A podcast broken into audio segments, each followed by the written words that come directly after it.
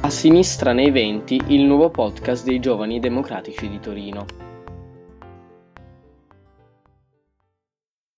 Hello to everyone and welcome to this new episode of our podcast, A Sinistra nei Venti. Today we are talking about American politics and about the elections, which are due in only a few days. We have the privilege to have the chance to interview someone right from the States who lives the place and who will help us to understand more about those crucial and very complicated election. We're pleased to introduce to you Daraka Larimore-Hall, Vice Chair of the California Democratic Party, who is online now with us. We, it's a really big honor for us to have you here, and we really thank you for the opportunity. Hello, Daraka. Hello, ciao. It's great to be here, and uh, it's an honor for me too to have this thanks. conversation across the Atlantic. A very big thanks. Your intervention will allow us to get some insight from America itself. So we have many questions for you today. I'll do my best to answer them. I don't think uh, anybody knows exactly what's going on in the U.S. right now, but uh, but I'll do my best. So the first thing we wanted to ask you is uh, from the American people, how is this election perceived? Is it an election like all the others, or is there something different? And why is that? No, definitely. It's definitely not a typical election, though has to be said that it, if it, it's felt like you know for the last maybe 15 years or so every election has felt like the most important election of our lifetime and they just keep they seem to keep getting more and more intense in their importance and the um, the, the feeling of uh, of high stakes in them. But I think it's definitely true that all the way down to the most uh, unengaged average voter, you could say, um, you know, not a political nerd like us, um, that people feel like this election is special, is different, is important. Um, and it's in some way, you know, it's it's come down since come down to Biden and Trump. It's it's in a sense a, a do-over of the election of 2016 in in in the in the sense that it's a it's a referendum on um, you know a kind of traditional politics of uh, respectability and some degree of consensus building and a very um, you know, ugly, populist, anti-political um, kind of politics represented by Trump. So we're, we're in a sense, we're, we're doing a do-over. It's like a, a re uh, a recreation of the same question, but now Americans have had you know three and a half years of Trump to see what it really looks like. Um, hmm. So it's a it's a different kind of feeling. Yeah, totally. And this is the fact that this election is so uh, is so important or seems so important. Is it due to the fact that the US seem at least from the Italian perspective more polarized than ever? Like during the last months we've seen many protests uh, erupted in the country either from the um, Black Lives Matter movement but we've also seen some more uh, dangerous and preoccupying mo- movements such as um, Proud Boys and all of the uh, alt-right um, protesters. So, how will this election affect racial justice and uh, polarization in the U.S.? Yeah, what's the impact? That's a great question. There's a, good, a bunch of questions in there. I mean, so the first, let's take this question of polarization. You know, this is a big topic among political scientists in the United States and and journalists and thinkers, and um, and it's a tricky one to really get our hands around because what's in, you know on, a, on the very sur- surface level it's very clear that the united states is more polarized than it has been in the past. Um, you cite the the um, the action that's been going on in the streets from racial justice activists and this rise of a much more violent um, and nihilistic kind of uh, right wing activism that seems to be um, supported at least tacitly by the by Trump and by the White House and by the right wing of the Republican Party. Um, so, you know, that's and, and then if you look at our voting patterns, right? Um, you know, mm-hmm. there's parts of the country that vote very, very solidly with one party or another. Um, there's a big uh, age cleavage in this country, a generational cleavage in this country that's really stark in voting and in attitudes towards issues like climate change, racial justice, sexuality. Um, there's just a really big difference between older voters and younger voters. Um, mm-hmm. So there's all these different ways that Americans are divided. But the big the question for a lot of historians and theorists and so forth is whether this is new or um, uh, or a long-standing set of divisions that are somehow now being expressed in politics. And that's I, I tend more towards that side. I think that we've had these divisions and we've had and more importantly than divisions, which is kind of a liberal frame, we've had inequalities and injustices and unfairness in society along racial lines, along gender lines, along class lines. And they've just been ignored or um, given, you know, lip service and rhetoric, but not really addressed. And um, and the difference is that the parties are political parties that, you know, 40 years ago and and for a long time in the United States were very similar ideologically. Um, you could find Democratic members of Congress that were to the right of Republican members of Congress and Republican members that were really quite liberal and um, and there was this weird there's this a lot more mixture between the parties you could say but yeah. for, for the you know steadily over the last 40 years that's been changing and the parties have been been becoming more distinct ideologically, more of a classical left right um, conflict. So these two things have been happening at the same time and, of course, reinforcing one another. And I think what we're seeing is um, that uh, for the first time in recent American history, the two parties are very, very distinct from one another um, in terms of how their members vote in Congress, um, their attitudes towards a whole range of social issues. And that's happened all the way down society. And i think for italian observers it's you know there's there's really nothing happening in the united states that you haven't seen in italy. Um, hmm. and while you know the geopolitics is different you know the united states is a big powerful country. Italy was you know after the war less powerful geopolitically and more um, more more influenced by the the superpowers right but they were yeah. very these are very similar dynamics you have big social cleavages, dif- differences in worldview and way of life around the country.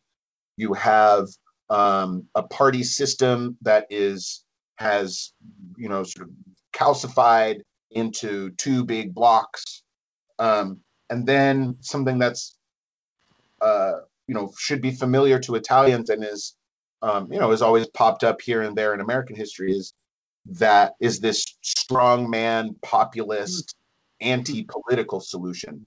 So as tempting as it is to compare Donald Trump to say Mussolini, mm-hmm. he's really a lot more like Berlusconi. Yeah, right? yeah, a lot more of this like not very ideological, just you know bigot, you know bigoted in his own worldview, of course, rich, spoiled, self-centered kind of guy who's like, I can mm-hmm. get the people to love me and um, you know rebuild politics around me and that's mm-hmm. that's what trump's doing um, but you know he's uh, he's part of a political party that has been steadily becoming more and more white nationalist um, anti-immigrant uh, xenophobic and of course had always had this strong um, religious nationalist christian conservative um, tradition. So all of this is coming together to to create a very Italian situation with thugs out in the streets, right, pretending it's um, it's uh, you know they're they're going to pull off the march on Rome, um, you know, getting some kinds of if not direct support, kind of moral support from the from the mainstream political right, right. Uh, a, a political left that is exploded with pent up frustration and uh, and patience and, and and wanting to see change happen. and some some organized violence, mainly against property, property destruction, kind of anarchistic, you know, black bloc kind of Yeah. pol- kind of stuff going on on the left. Um, Mhm. You know, in, in certain parts of the country, nothing, you know, really pales in comparison to the organization on the right. But anyway, the point is, you know, if you've read about the strategy of tension, if you've read about Yes. um, pop, the history of populism in Italy, like Hmm. it's very similar. It's very similar. Right, right. And all of this, um, we can say, can have its origins in social injustice. Many of the problems have been pointed out by the coronavirus pandemic, Mhm. which, uh, amongst other, has shown the fragility of the American healthcare system. Uh, and we can say healthcare will be a key part of this election. What do you think about the proposal of the two candidates, and what is your point of view on, uh, for example, healthcare and a socialized hair healthcare? Yeah. So I mean, yeah. So the con it's a good another good set of questions, right? Um, you know, we have this horrible uh, failure of of the the welfare state building project here in the United States. Um, you know that like if you take if you if you take out the con the you know the difference the cultural differences historical political differences between Europe and the United States and the fact that our our left has been less socialist and less workerist than in Europe and more liberal and Hmm. populist in a in a sort of better sense of the word. Um, but you know, we also you know had uh, just before and then after World War II a period of time in which building a regulatory state and building a welfare state was was a political consensus. Um, uh, and you had you know pro New Deal Republicans and and um, and and even big business right was starting to Right. see hey we should probably have some planning should probably take care of workers so that they can buy our products. You know all this like the general post-war consensus of a kind of more humane capitalism. Um, Yeah. but what but what we never we were, we couldn't accomplish. We couldn't accomplish in the 30s and 40s with Roosevelt. We couldn't accomplish again in the 60s and 70s with another liberal wave of of reform was was building a healthcare system, a public, um, affordable healthcare system, and instead we have this nightmarish, um, you know, sort of market managed market with a lot of, frankly, just rent seeking insurance companies that don't really provide any service to Mhm. customers or, or to patients or anything, but just suck money out of the system. And that's why our our healthcare system is the most expensive in the world and yet not doesn't cover everyone. So we get it's the worst of both worlds. We pay more and we get less. Hmm. so that's the base reality. And then then obama came in and you know he the signature legislative victory of obama's eight years was putting together a, a, a compromise putting together um, a, a step forward on healthcare coverage um, and what it did was um, still very much in a market logic. It added some government regulation and some government subsidy to help poorer people get health care um, to bring more people into coverage. It didn't really lower the prices. Um, Hmm. That's that's a key thing to understand about the politics of it, or or it didn't lower the prices for everyone. So some a, a significant number of people eventually saw their prices go up but again you know that that's because these are private companies and and and at the heart of the obamacare or aca is this extremely neoliberal idea that um it it produced it, it created a mandate a law that everyone had to go and buy health insurance. Now right. and so you can see obviously when everybody does that in theory lowers prices through the market mechanism. But you know that's in theory. And so what the insurance companies had was this amazing best of both worlds where everyone in america was mandated by law to go and buy their product and if they didn't they could face fines and then um, and then once that came in the the hope was that then prices would lower but but a bunch of the companies raised premiums um, after it came into effect. So they raised the the, the fee that you pay um, to have your health insurance. So um, at the same time, though, the the the, the kind of uh, the less famous or sort of secret success of Obamacare is that it also provided money to states for for states to include more people in the what we call the Medicare system and the Medi- Medicaid system. So this mm-hmm. is the actual public part of our healthcare system. You know, this is basically a public health insurance system. But you but in order to participate in it, you have to be very poor or disabled or retired. And so what Obamacare did was give money to the states to say, hey, states, you could enlarge the number of people, raise the, the bars and so forth to allow people to come into this public system, and we'll give you money to do it. Um, and the, the, the majority of people who got new coverage under the new system came in that way. So the, the hidden success of uh, of this market-based system is the part of it that was socialized was the most successful and is actually hmm. really helping get people care. So um, so if you so then you have Bernie Sanders, Elizabeth Warren, the left wing of the party who have been pushing all during this time to say, hey, why don't we why don't we take that successful part of it and just do that, right? Like hmm. let's just include more and more people into Medicare and Medicaid into these public insurance systems. And this is basically this is the system that Canada has. Um, mm-hmm. yes. So there's debate in the party, and you have the right wing of the party, your Bidens and your Clintons and so forth, who are against that. Um, and uh, and so, meanwhile, the Republicans took over in Congress, then took over in the president, and they've been in the presidency, and they've been just you know steadily uh, eliminating parts of the Affordable Care Act, so parts of the Obamacare system. They're trying to just kill it by a thousand cuts. Um, and there's a, a court case uh, uh, before the Supreme Court, before our highest court, that will decide on the constitutionality of a, a key component of the Obamacare system. So hmm.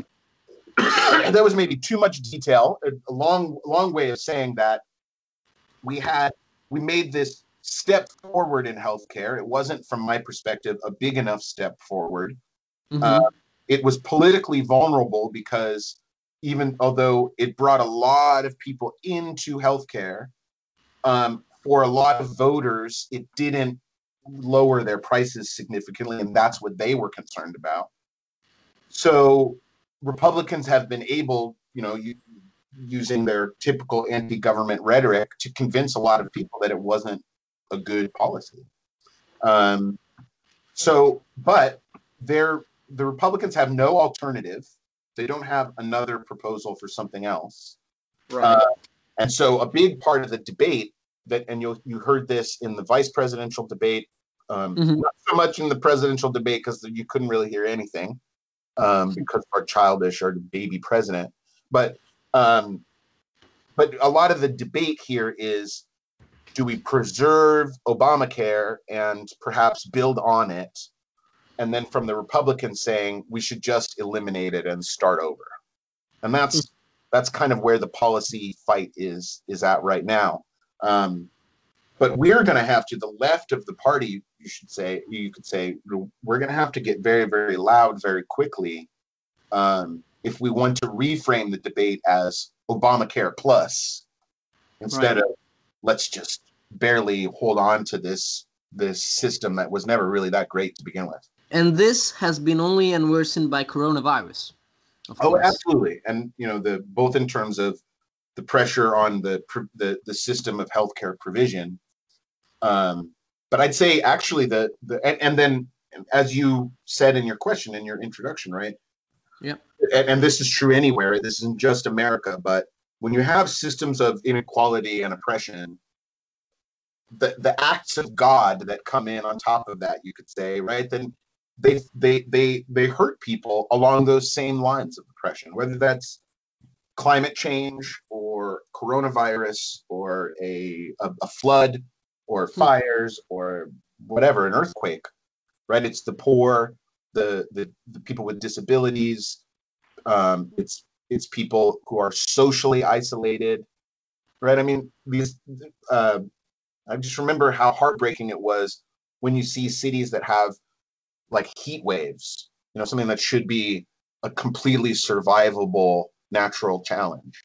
It gets really hot, but you Yeah. saw it in Paris, in Chicago, in other places that just like a few days of a couple, a week or so of just sustained high heat, and lots of people die. And who dies? It's it's the elderly, it's it's it's grandma who nobody visits, who's not in a Mhm. good home. It's the poor. It's people who are already um, vulnerable physically for one reason or another. And it was just like heartbreaking watching that in Chicago. Um, all these poor older folks, retired folks who didn't have anybody checking on them, and the same thing happened in Paris. So, Hmm.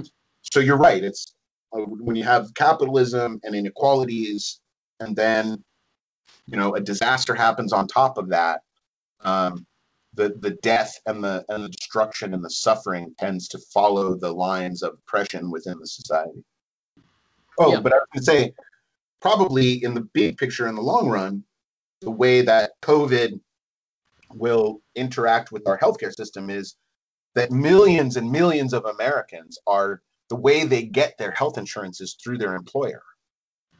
Mhm. is that you know as a as a as a as a benefit of work either because they have a union contract or it's a white collar job and it's part of the benefits package they get health insurance from their employer. And lots of people are losing their jobs right now of, because of the economic impact of of the pandemic so whenever you have a, a lot of people lose their job that is a public health crisis in the united states because of the stupid way that we do our healthcare system Well, yeah, that's I totally agree with this. We have just one last question. Mhm. That is, um, so the outcome of the election is not sure yet, and we still have a long way to go till the third of November, and even from then, we may have still a long way to go due to postmail uh, ballots. that's right So, I wanted to ask you uh, if you were uh, to have only five minutes to convince someone to vote for the Democratic Party this year, maybe someone who is in a zone who could um, totally change uh, the result of um, the election. I'm thinking maybe if you were to convince someone uh, who lives in the Rust Belt, Mhm. uh, which is a zone that has voted Democrat for a long time and that then uh, voted for Trump at the last election. How would you convince him to vote for Joe Biden this time and to convince him it's his vote really makes an impact and really big change will come if he decides to vote for Trump or for Biden? Right. Well, luckily, I mean, the voter that you're talking about, if, if we're talking about a voter, swing voter, a voter who's moved back and forth in Mhm. those in those um, those upper Midwest or, or Midwest uh, states that we lost last time, shocking. Um, though, you know, it's easy to convince those voters that their vote is important.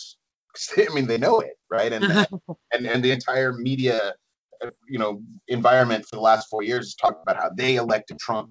So I think Mhm. those voters are quite aware, self-aware of their their importance, and the conversations that I think are important to have with them, you know, are really about the the effects. Like, hey, look, you took a, you took a risk.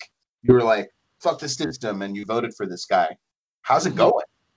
And and and just you know really play up the chaos versus stability um you know brand choice here um i i i really you know i think that uh the biden campaign the biden harris campaign is is doing a lot to to speak to those voters. Um i think the bigger problem the trickier thing right is is that you know clinton clinton could have lost those voters but held on to or even increased the vote um, among young people and voters of color in the cities in those states um, and, and won and been the president.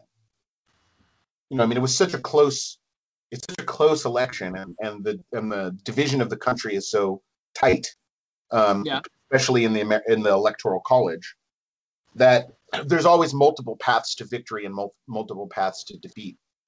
So what I worry about with the Biden campaign is them having that five minute those five minute conversations with those swing voters, but doing less of the the ten minute conversations that you need to have with a young black voter in um, uh, you know in in Minneapolis about why their vote matters. Right.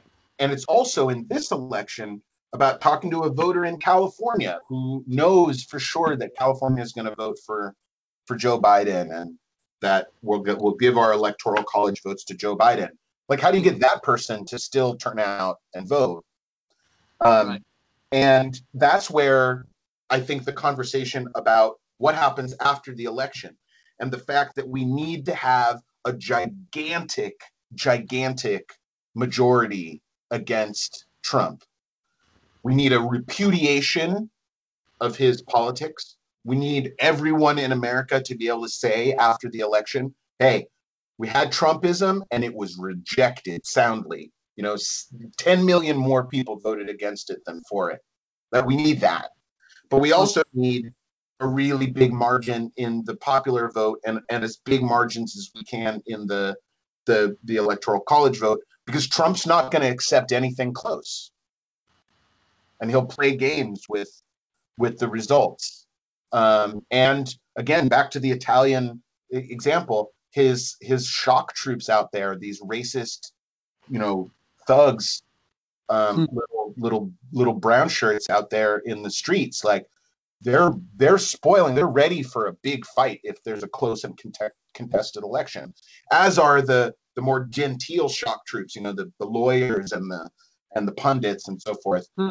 Um, so we need so my conversations with like young you could say more progressive voters who are like god this biden guy is so boring and he keeps hmm.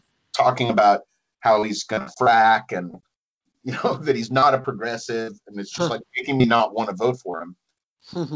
The the the the hard thing the important conversations we have to have is like look we we need you. We need every single eligible voter in america to cast a vote and to cast it for biden and to give a giant fuck you to Trump. Hmm. Um, because there's a lot of fights that are going to have to are going to happen, whatever the result is uh, after the after election day.